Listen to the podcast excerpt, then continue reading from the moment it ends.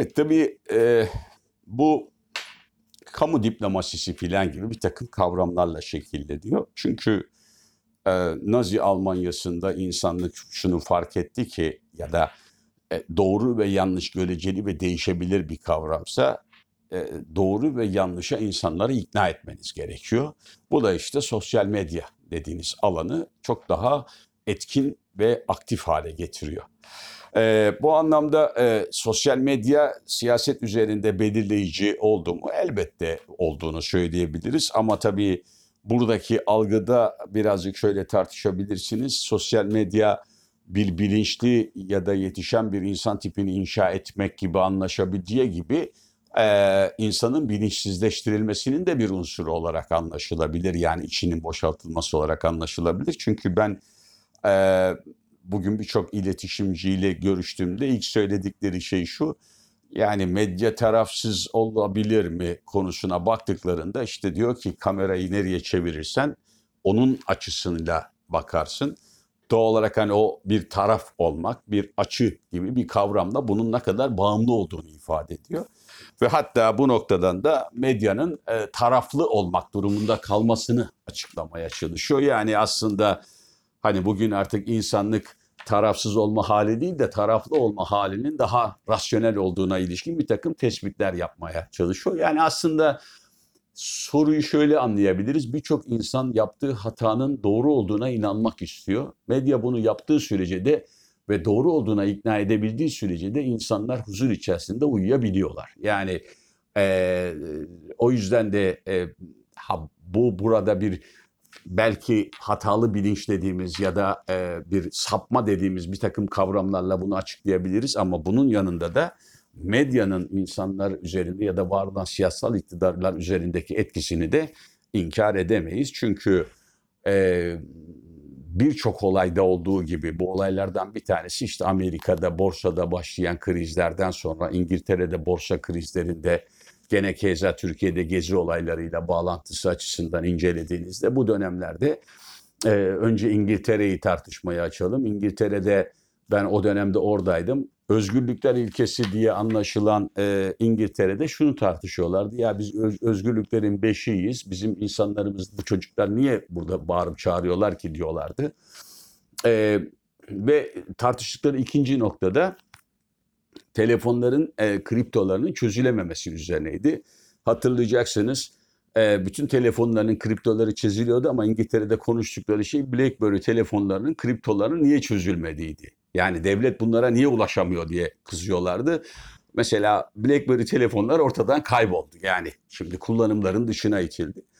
Bu şu demek aslında sosyal mecrada insanlar örgütlenerek aslında birbirlerini yönlendirebilmeye ve sanal da andan yola çıkarak organize olabilme yöntemlerini gelişiyorlardı. Bunu işte gezi olaylarında da keza e, İstanbul içerisinde yaşadık yani gözlemledik. E, işte bir ucu dışarıdadır, bir ucu buradadır filan diye istediğimiz şekilde tartışabiliriz bunu ama Orada da aslında gençlerin bir şekilde e, sosyal mecrayı çok hızlı kullanmaya başladıklarını gördük ve bu anlamda da sosyal medyanın e, var olan siyasal iktidarlar için zaman zaman tehdit haline dönüşebilir olduğunu da gözlemledik. O noktadan itibaren de bütün e, siyasal iktidarların bu sosyal medyanın üzerine değer verdiğini, hatta onu denetlediğini, e, sosyal medya üzerinde etik, ahlaki gibi bir takım kriterler geliştirerek e, insanların e, kitlesel anlamda baskıya maruz kalmasına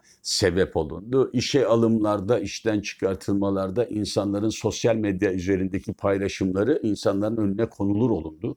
Bu Avrupa'da da yapıldı, Türkiye'de de benzer örnekler oldu.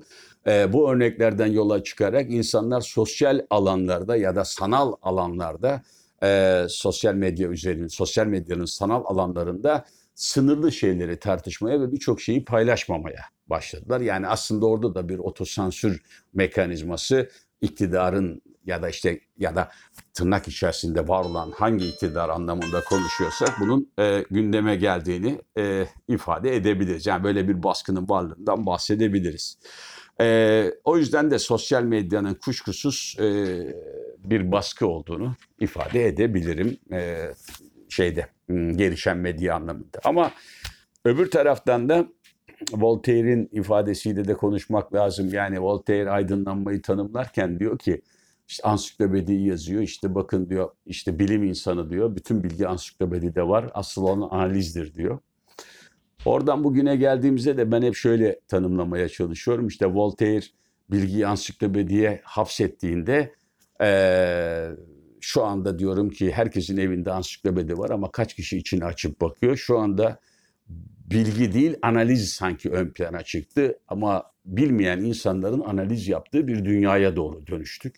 Bilgiden arındırıldığımızı da ifade edebilirim. Yani sosyal medyada da ben birçok ödev konusunu öğrencileri sosyal medya, medya üzerinden ya da sosyal sanal alandan araştırdığını, sonra konu başlığını sorup bana gelip hocam bu konu burada yok dediğini çok hatırlıyorum ve yalan yanlış bir sürü bi- bilginin oradan alınıp bir kesin bilgiymiş gibi sunulmaya çalıştığına ilişkin verileri gözlemleyebiliyorum.